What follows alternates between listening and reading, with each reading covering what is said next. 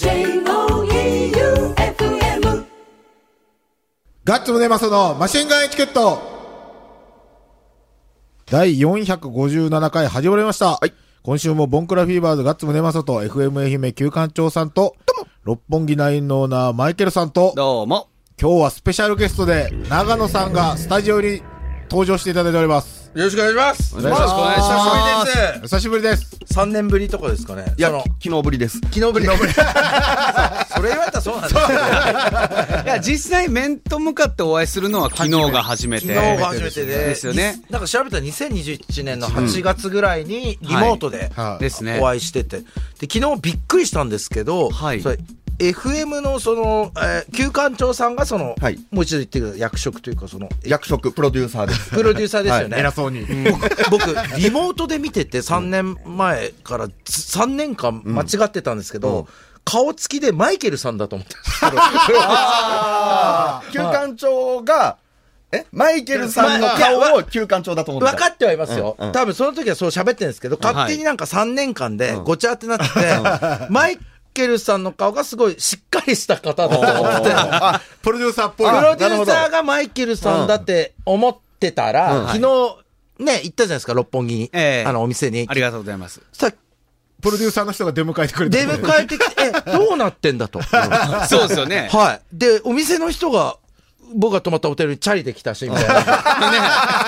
えこれどうなで、バンドマンは、ぜ、それは変わらなかったんですけど、ガッツくんガッツさんはもう、ま、バンドマンで終わってて、それで面白かったですね、昨日ね。あ、楽しかった。面白かった。いいお店ですね、六本木。ありがとうございます。本当に、なんか。本当ですか？はい。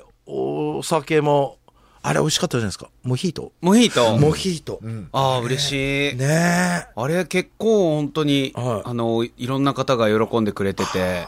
しかもね、私への嫌がらせなのか、ここで飲んでくださいというところの目の前に、トム・ヨークの商品が そうなんですよ。あの、思い、思い返せば、3年前のその、好きなね、ない。だ。ね。トム・ヨークとか。そうなんですよ。いや、長野さんが、はい。あの、前回のその3年前のリモートの時に、はい。まあまあ、レディオヘッドボロカス言ってて、はいはい。僕めっちゃ好きなんですけど、はい。だけど、ここで、まあでも別に嫌いな人もいるよなとか思ってたんですけど、はい長野さん来るのにトム・ヨークの肖像画を外すの忘れてて、しかもあれ A0 ぐらいのクソでかい。そうめちゃくちゃでかい。でもトム・ヨークの評価僕あれから3年で変わりました。あ、そうなんですか。最近の写真見たら、もうあのまま老けていったような顔してるじゃないですか。はい。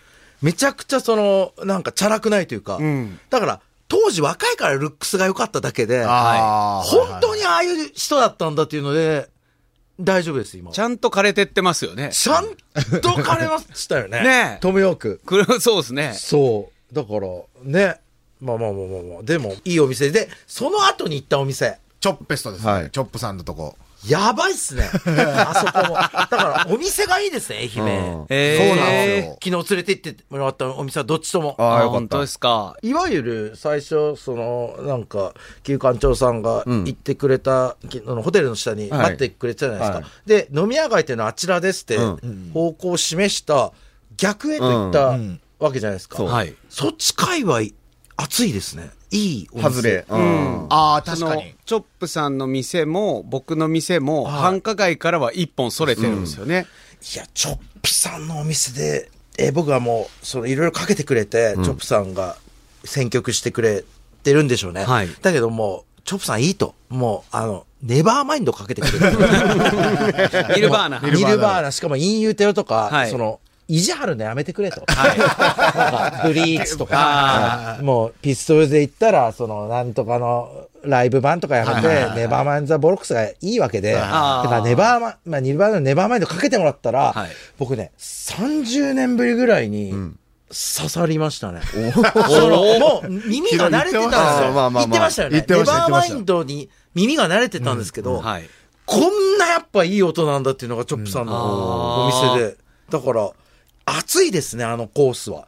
六本木からの。そう。ただ、ちょっと歩くけど街で言うと、マジで逆と逆なんですよ。端 っこと端っこなんです。えちょっと酔っ払って記憶が 定かじゃないですけど、我々ってどう移動しましたっけ？歩いて。歩いたっすね。はい。プチ郊外から繁華街を抜けて、プチ郊外に行ってます。で、なんかその、えーっと、一番飲み屋街を完全にスルースルーして、で、僕の記憶が正しかったガッツさんのバンドのベースの人そうそう、にちょっと会いました。あうんそうそう。銀座焼肉屋にちょっと寄って、寄って、もう絶対合わせたいって言って、うん。はい。地下芸人大好きの。そうそうそで、ロッキー、ロッキーひだおでしたっけ？う。はい。の話で。話原始事務所 原始事務事務所の。話してハグしましたよね。ハグしてうんで、チャップさんのお店行ったら、そのベーシスト最後来ましたよ最後来ね。た。店片付けてやってきたんでしょ。最高でしたよ。ああ、もう、ありがとうございます。その話で終わりでそのです。はい。さあの、ベースの子もはい飲食やってて、彼の、彼の店も音楽好きだからミュージシャンがよけ来るんですよ。ええ昨日もライブの打ち上げしてましたね。あ、そうなんや。鶴とブラビオかな。ああ、すごいね。ええすっごい、もう最高でしたね。はい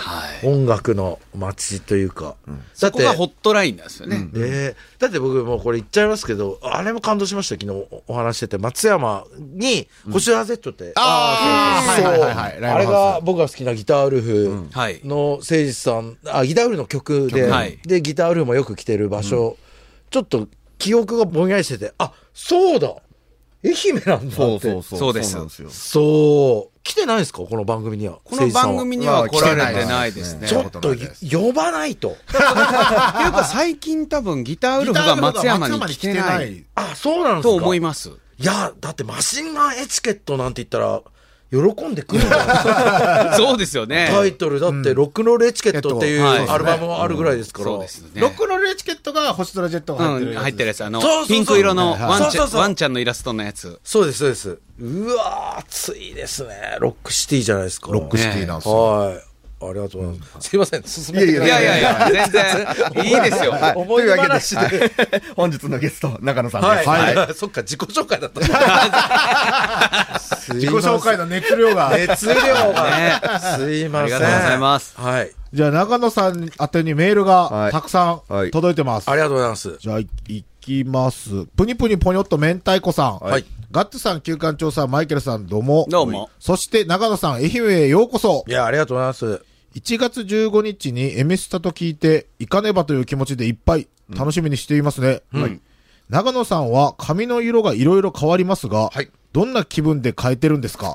これはもう、あんまりね、事務的なすぐ終わりますけど、あの、黒なんですよ。はいはいはい。そしたら、あの、番組の企画で赤にしてもらって、それからなんかドッキリとかで気になったとかやってたんですけど、あれコロナ禍に、コロナになった時にやって、で、ちょうどね、あの、今みたいにこう音楽好きだとか解はいはいはいはい放する前だったんですよ。でもあ、超飽きられてる時期というか、ラッセンがはっきり言って。で、コロナ入って、これ気分転換いいなと思ってやったんです。うんそしたらいろいろこういうトークであったり、そういう仕事が増えてきたのもあって、もう元に戻んなきゃで戻しましたね。だから番組きっかけなんですけど、あの、ちょうど嫌気がさしてた時期だったんですよ。はいはいはいはい芸人の、どうなるんだ俺みたいな。だ。からね、ちょうどリンクしたんですよね。髪型。みんなが、自分もそうだし、世間もみんなが飽きてたんですよ。2020年って。ラッセンがなのに本当に。で、世間が飽きたって顔されてて、やめてくれと。俺の方が飽きてると。ラッセンの長野になんか。で、番組が赤にしとってたから、まあ見た目だけでも気分転換でとか言ったら、長野チャンネルっていう YouTube がちょっとバズって、洋楽ファンに。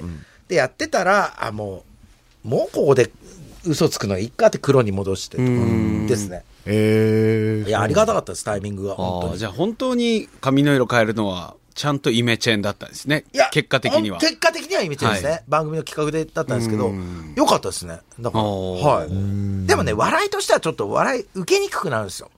髪が赤だとか、黄色の人が、わーとか言っても、そりゃそうだなっていう。こう黒髪とか、普通の方がん、規定列なことやると受けるじゃないですか。はいはいはいはい。だからそうなんですね、あ、やばいやばいってすぐ戻しましたはい。ありがとうございます、本当じゃあ次がガチャさん。はい。ガッツさん、旧館長さん、マイケルさん、そして長野さん、こんばんは。どうも。今回は長野さんがマシンガンエチケットに出演ということで、長野さんに質問があってメールしました。ありがとうございます。長野さんといえば洋楽も詳しいですが、はい爆竹愛もすごいですよねおありがとう。ございます。自分もにわかではありますが、爆竹が好きで、自分が爆竹を好きになったきっかけは、殺しの調べでした。はい。特にインヘブンからのムーンライトに切り替わるところがあまりにかっこよくて、初めて聞いたとき、なんだこのバンドはと、当時の自分はちょっとしたカルチャーショックに陥ってしまいました。はい。そしてそこばかり何度も聞いてました。あと自分は88歌手巡礼が好きなのですが、88がカバーしてる青の時代も好きです。おお、青の時代。自分は結構古い時代の爆竹が好きなのですが、長野さんはどの時代の爆竹が一番好きでしたか？僕は、んえーっとね、これ、お世辞じゃなくて全部好きですね。あーなんかどんどんこう、進化していくというか、今井さんも最新の爆竹が最高だとかおっしゃってるんで、ギターの。なんか、はいはいはい。全部面白いんですよ。だから、90年代で言うと、その、プライマルスクリームが、こう、どんどん変身してはいいってるような感じに近いですね。前回のも面白いし、今回のも面白いみたいな。全然音楽性がガラッて変わっていくんで、え実は。あの、直近の日本武道館公演はどうだったんですか？最高でした。行きました。ねえ。行きました。それ SNS でで拝見しました。これ収録の、この、じ今日15日じゃないですか。はい1月15日にの、えー夜8時にアップされるんですけどえっ、と、ひろしさんと一緒に行ったんですけど、日本武道館について対談したのを長野チャンネルと YouTube でアはい。ップするんで、もう同じことになっちゃうんですけど、もう武道館はですね、あの、もう招待していただいて、行って、で、これ話すともう、次週まで行っちゃいます。け どあの、まあまあ、端的に言うと、爆竹現象っていうタイトルだったんですよ。うんはいで、爆竹現象っていうのが、爆竹がメジャーデビューする前後にやってたライブのタイトルと、と、えっと、いろいろあって、爆竹が活動休止してて、で、復活の東京ドームでやったタイトルも爆竹現象なんですよ。だからちょっと何か起こす時のタイトルなんですよ、爆竹。で、ボーカルの桜井さんが去年亡くなって、はいはいはいどうなるかが発表されてなかったんですよ。で、爆竹現象って言ってるけど、何が行われるか全くわかんないんですよ。おーでこれどうなんだろうって思ったら、まあ、もうレポとかにもなってるんですけど、こう、4人がこう出てくるんですね。桜井さん以外のバンドメンバーは。で、桜井さんとかはマイクスタンドもなく、天井からこう、光がこう、えあ一発ポーンと当たってて。さしてて、はいで、言うたらまあまあ、桜井さんのライブ音源今までの、と、後で映像とかも出るんですけど、と、4人の演奏なんですよ。ああはい。それで、今井さんがあんあんま普段はぼ MC とかなんか喋ったりしないんですけど、ぐわーって気持ちが上がったのが、こう最初の曲始まった時、さあ始まるぜ、爆竹だって言うんですよ。えうわーっつって始まってへ、でも、慣れていくわけですよ。気持ちと目が。ーはいはいはいはそしたら、意地悪っていうか本音なんですけど、自分は、これをずっと続けるのは嫌だなと思ったんですよ、爆竹が。そあの、ーメモリアル公演が商売っていうとあれですけうどん、ちょっと嫌だな。え、つまりこれ解散コンサートってことなのかなって一瞬思ったんですね。なんか、コンサートの途中で、ちょっと、あのー倒れられて亡くなったことへの、ファンへのけじめの解散コンサートなんかなって思ったら、アンコール1曲やった後、そんな機会なんないんですけど、今まで4人のメンバーがこう、話し出すわけです。よ。で、こう、そこでみんな泣いたりするんですけど、聞いてて。で、最後、今井さんが言ったのがもう、今までの第一形態が終わって、第二形態で行くって言って、えー。4, 人で行くって言って、ええあで、2023年12月29日の日本武道館だったんですけど、最後、バーってミュージックビデオにバーって出て、メンバーの演奏も終わって、バー。バーバーバーバーバーバーバー。2024、12月29、日本武道館って発表されて、ええやばくないですか？一年後一本武道館日本武道館また会おうってことですか、また会おうっつって、で、あの、客出しで悪の花がかかったんですよ。ダーッと。ええかっこいい。で、もう、ひろしさんはああいう人だから、もうなんか、差し入れとか、なんか受付渡して、帰ろうっつって。それはもう、シャイだから。はいはいはい。だけど、僕もそういう人見知りなんですけど、その、ミーハー心が勝っちゃって、いやもう、どうしても爆竹会いたいっつって、あ招待されてんだからっつって、もう芸能人とか、に会うのめっちゃ嫌なんですけど、もうは爆竹愛が勝っちゃって、うわーって言って、会いましたよ、爆竹。えおーやばかった。で、どういう人たちなんですか、爆竹？もうね、ステージは、特に今井さんとか、もうあんな感じだから、怖いぐらいのそうですよね。イメージストイックな感じしますよはいね。で、ステージで、普通のバンドだったら感傷的になるというか、お涙溢れるコンサートになるところのはずを今井さんのロックな振る舞いとかで感傷ゼロなんですね。その爆竹が。だから、そういう人なんだと思って、会いたいけど怖えなと思ったら、まあ、皆さん言うわな。言うわ。ヒロシさんも言ってたんですけど、要するに、ヒロシですのヒロシとか、キャンプのヒロシ、で、長野もラッセンのつって、まあこれ皆さんも経験あると思うんですけど、こう、ラジオされてて、芸能人の、芸能人様って、なんか、人を、その、ポジションで変えるやついるじゃないですか。ああ、いますね。はい。いねバンドマンでも売れてるバンドとかに対しては、こう行くけど、よく知らないバンドに対しては、あ、みんながそう扱うからお前、あ、俺もそれで行くとかで、ラッセンの人来て、ラッセンの人となんか全国の MC、なんかレギュラー何本の人では態度変えて、そまあはっきり言って芸能人でそんなやつばっかなん。そうなんですか。じゃあ、はい。えっと、例えば、存在に扱ってるすぐ隣でごますったりするような人がいるってことですか？いや、露骨にいる、いるー世界だし、そういうのじゃないと生き残れないから、そういう術を知ったやつ多いので、はい。あ俺、あんな好きな爆竹がそうだったら嫌だったんですよ。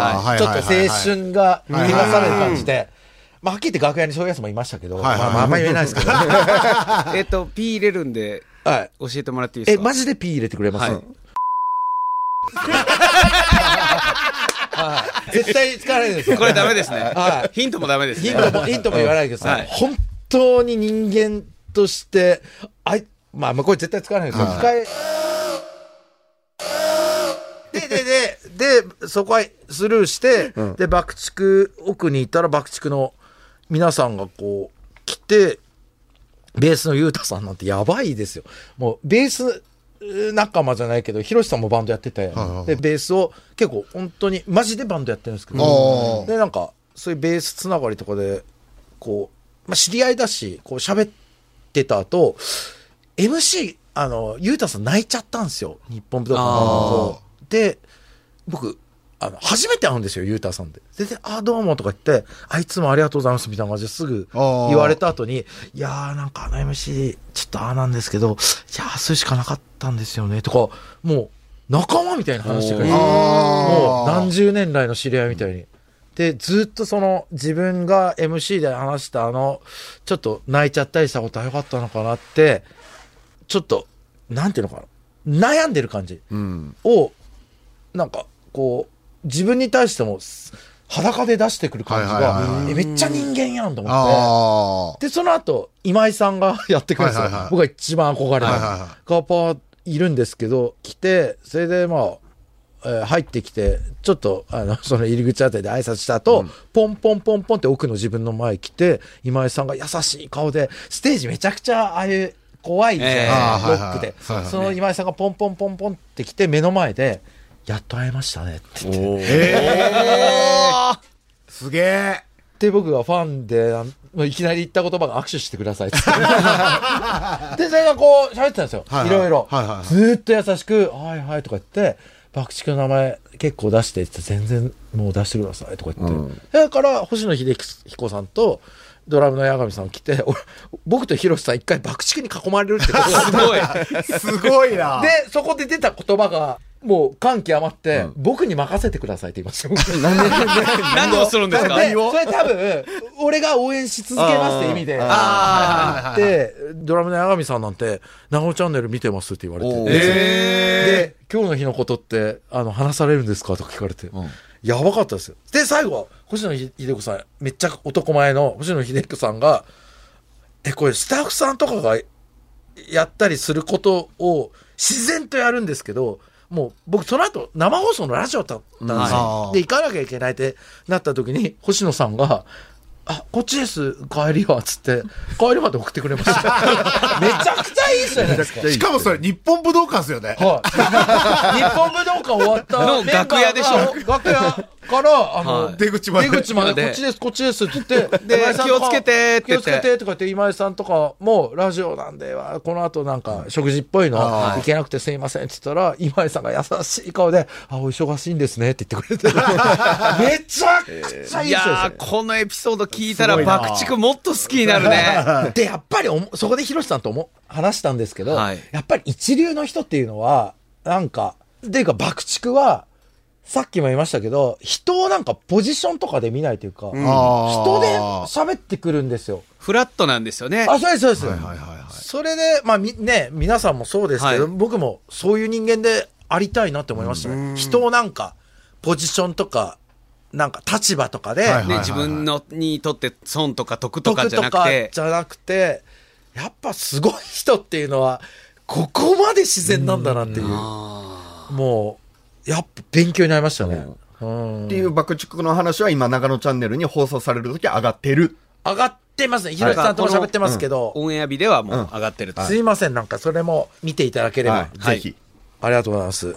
で、あと、これ、意外と知られてないけど、いいから聞いてみろってのがあれば教えてください。まだ爆竹の話や。まだ爆竹の話爆竹は、えっとね、いや、マジで全部いいんですけど、なんだろう。アブラカダブラっていうアルバム聴いてほしいですね。油かたぶら。もう、桜井さんが在籍したラストの前のアルバムなんですけど、それのユリーカって曲があるんですけど、それがなんか、爆竹ってその、殺しの調べとかいう感じのダークなイメージがあると思うんですけど、ユリーカって曲が50代半ばを過ぎたメンバーが主となる5人組とは思えないぐらい若い音なんですよ。8ビートで。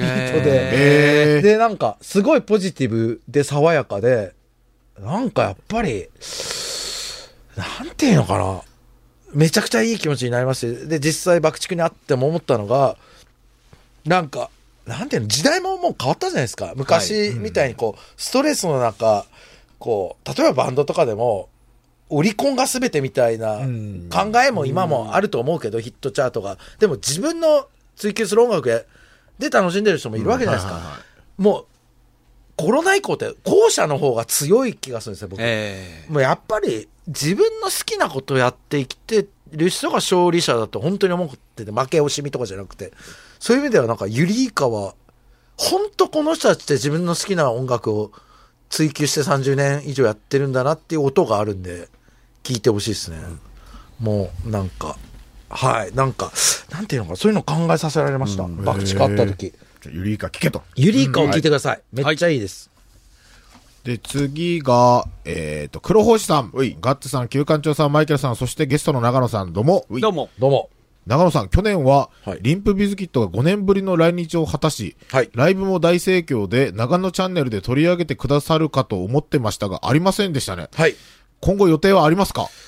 ちょっと、ないかもしれないですね。もう、なんか、い言い切っちゃったっていうか なんか、まあれ、新しいアルルバムできたんですっけ？出しました。あ2出した年前ぐらい出してあ、で、なんていうのかな、最初リンプについて長野チャンネルで喋った時は、もう本当怒られそうですけど、そんな話、ここでしかしてないなって楽しさがあったんですよ。はい。で、これ本当生意気なこと言いますね。その後新作が出て、そこでも長野チャンネルでしか喋ってないだろうぐらい喋って、リンプ熱って盛り上げたのに、日本で、かなりうちのチャンネルは加担してると思ったんです。で、リンプビズキットが来るなんて、はっきり言って長野チャンネルなかったらないぐらい思ってたんですけど、ええこれすいません芸能人みたいなこと言って、なんか何の正体もなく から。それおかしいですよね。内心ちょっとふざけんなよと思って、誰のおかげで来日してんだか でもそのリンプビズキットの回、俺が感動したのは、はい。あの、長野さんが言ってた、えーリンプビズキットは日本のアヤマンジャパンだってあれめちゃめちゃ最高やと思って。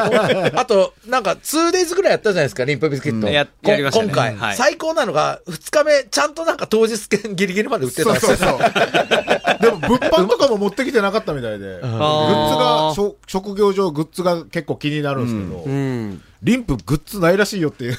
それで言うと、リンプの今日会場いるんですかって、僕その前、あるおお笑いライブ見に来てた縁で、まあインスタですけど、DM で繋がった、高田久美さんから連絡来ました。えおーマジですか？長野さん今リンプの会場いますかつって、いや、いないです。つって、で、長野チャンネルでリンプビズキットのセカンドアルバムをパロった T シャツ、ロング T 出してるんですよ。それを高田さんの、えー方に送ったんですね。うんなんか、グッズないっていうのを聞いてたんで、そしたら、高田久美さんが、その、コンサートのリハ着で来てますよ。長野版リンプビスケットのロング T を。それがやっぱ高田久美が着るからかっこいいですよ。え はい。だから、高田久美はリンプビスケット言ってましたよ。あ、そうなんや言って。ました。今回なんかライブ、あの、ギターのウェスはいが、があの、白いマスクで、はいはい。来日のライブやるって言って、はなんかこう口元にいっぱいなんか水水牛の骨みたいなのをぶら下げるっていう、はいなんかそういう演出があるんだけれど、なんか直前になって、なんか水牛の骨を輸入日本にできないってなって急遽日本で作って。紙粘土みたいなので 作ってぶら下げた、なんかマスクでやったらしいっていう。あ、これファンが言ってました。その来日話で言うと、はい僕 SNS で開けてるんで分かってるかもしれないですけど、僕、モトリークルーのドラムトミー・リー会いましたかね。マジっすか、えはい。会いました。ー、え何きそれっか、け？それは、うちの嫁が陶芸をやってるんですけど、はい。その陶芸に来てる小林さんって女性の方がいて、うんはい小林さんが盆栽もやってるんですけど、はい。盆栽の日本、海外向けのちょっとライターもやっている方で、あー。トミー・リーって盆栽にハマってるんですよ。えーモトリークルーなのに？はい。インスタ、トミー・リーのインスタって盆栽なんですよ。ほとんど。えで、そうトミー・リーっても、えっ、と、日本でやる2週間前ぐらいに、盆栽のいろんな師匠たちに会いたいっていうので来日してるんですで。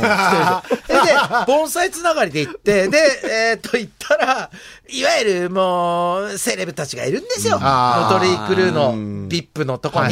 で、僕、小林さんに長野さん行きますかって誘われて、あの、初めて会う盆栽チームと見たんですね。モトリークルーを。そしたら、トミー・リー、ボトリークルーとデフレパードの、はい。ジョイントツアーで、モトリークルーの後、まあ、デフレパードはやってたんですけど、モトリーの、えードレッシングルームに、えー行けるらしいと。小おー。林さん曰く。で、オチが行ってみたら、いろんなセレブ芸能人来てたんですよ、モトリークルームに。ロックミュージシャンとか。あの、トミー・リーに会えたのが盆栽チームだけだったんですよ。やばいでしょ。すげえすごい。いろんな日本のロックミュージシャンとか、はいはいはいはい大金持ちは、いけないのに、盆栽の、盆栽のメンバーだけがのこのこのこのこって、トミー・リーに会いに行って。すごいえーな。でも、盆栽チームがその時間いっぱい喋りきってたってことですか？はい。あの、それぞれビンス・ニールとか、一つ一つの楽屋じゃないですか。うんはいで、トミー・リーの楽屋っていうのがあるんですよ、一番奥あに。ーで、ちょっと待ってくれとか言われて、で、行ったら、僕、盆栽チームの人は一回会ってるんですよ、いろんな場所であ。トミー・リーには来日してるから、僕に関しては誰かわかんないんですよ。はいはいはいはいでどうしようとか思ってたんですけど、もう、I'm a コメディアンみたいに言ったら、もうその前からなんですけど、全然お前誰だって態度じゃないんですよ。爆竹と一緒なんですよ、やっぱ。はいはいはい。フラットなんですね。フラットなんですよ。はい。で、I'm コメディアンって言って、写真っていいんですかね、小林さんとか言ったら、え、全然いいんじゃない？私撮るよとか言って。芸能人とかでもマネージャーがチェックするとかあ、ーはいはいはいはい。芸能人様うるせえのに、トミー・リーがいいんだって言って。で、トミー・リー、小林さんが撮るっつって僕はあの、ラッセンのポーズで、はい。うあ。ーーってやったらトミー・リーが爆笑して、う。ーって言ってで、トミー・リーが首に令和ってタトゥー彫ってって感じで、で令和ださ、そうなんだよとかめちゃくちゃ教えてくれたりとか、あとトミー・リー自ら、あの、喉乾いてんだろみたいな英語で言ってう、ん冷蔵庫のペリエペ,、リエを自分からは走ってきて、ペリエを盆栽チームにくれるんですよ。めちゃくちゃいい人やん、この人すごいな。めちゃくちゃフラットでした。トミー・リーと爆竹は。ペリエ飲むんすね。ペリエもっとなんかダメな酒とか飲んでそうなイメージあるけど。酒が出てくるかと思やっ。ぱり、おしゃれな炭酸水じゃないですか節約ロックンロールのやりすぎか、はいもう盆栽とか、そっちに行ってんじゃないですか。禅の世界に行ってるんですね。オーガニックの世界に。でもやっぱすごいな、トミー・リーって思ったのが、ステージ上では、いわゆる F ワードですね。はいはいはいはい F ワード連発で、プロレスラー、悪役レスラーじゃないけど、ロックのバッドボーイでしたよ。そそれをちゃ、その振る舞いをするわけですね。ちゃんとします。もう、ああいう言葉言うんですけど、もう、めちゃくちゃ優しくて、はい。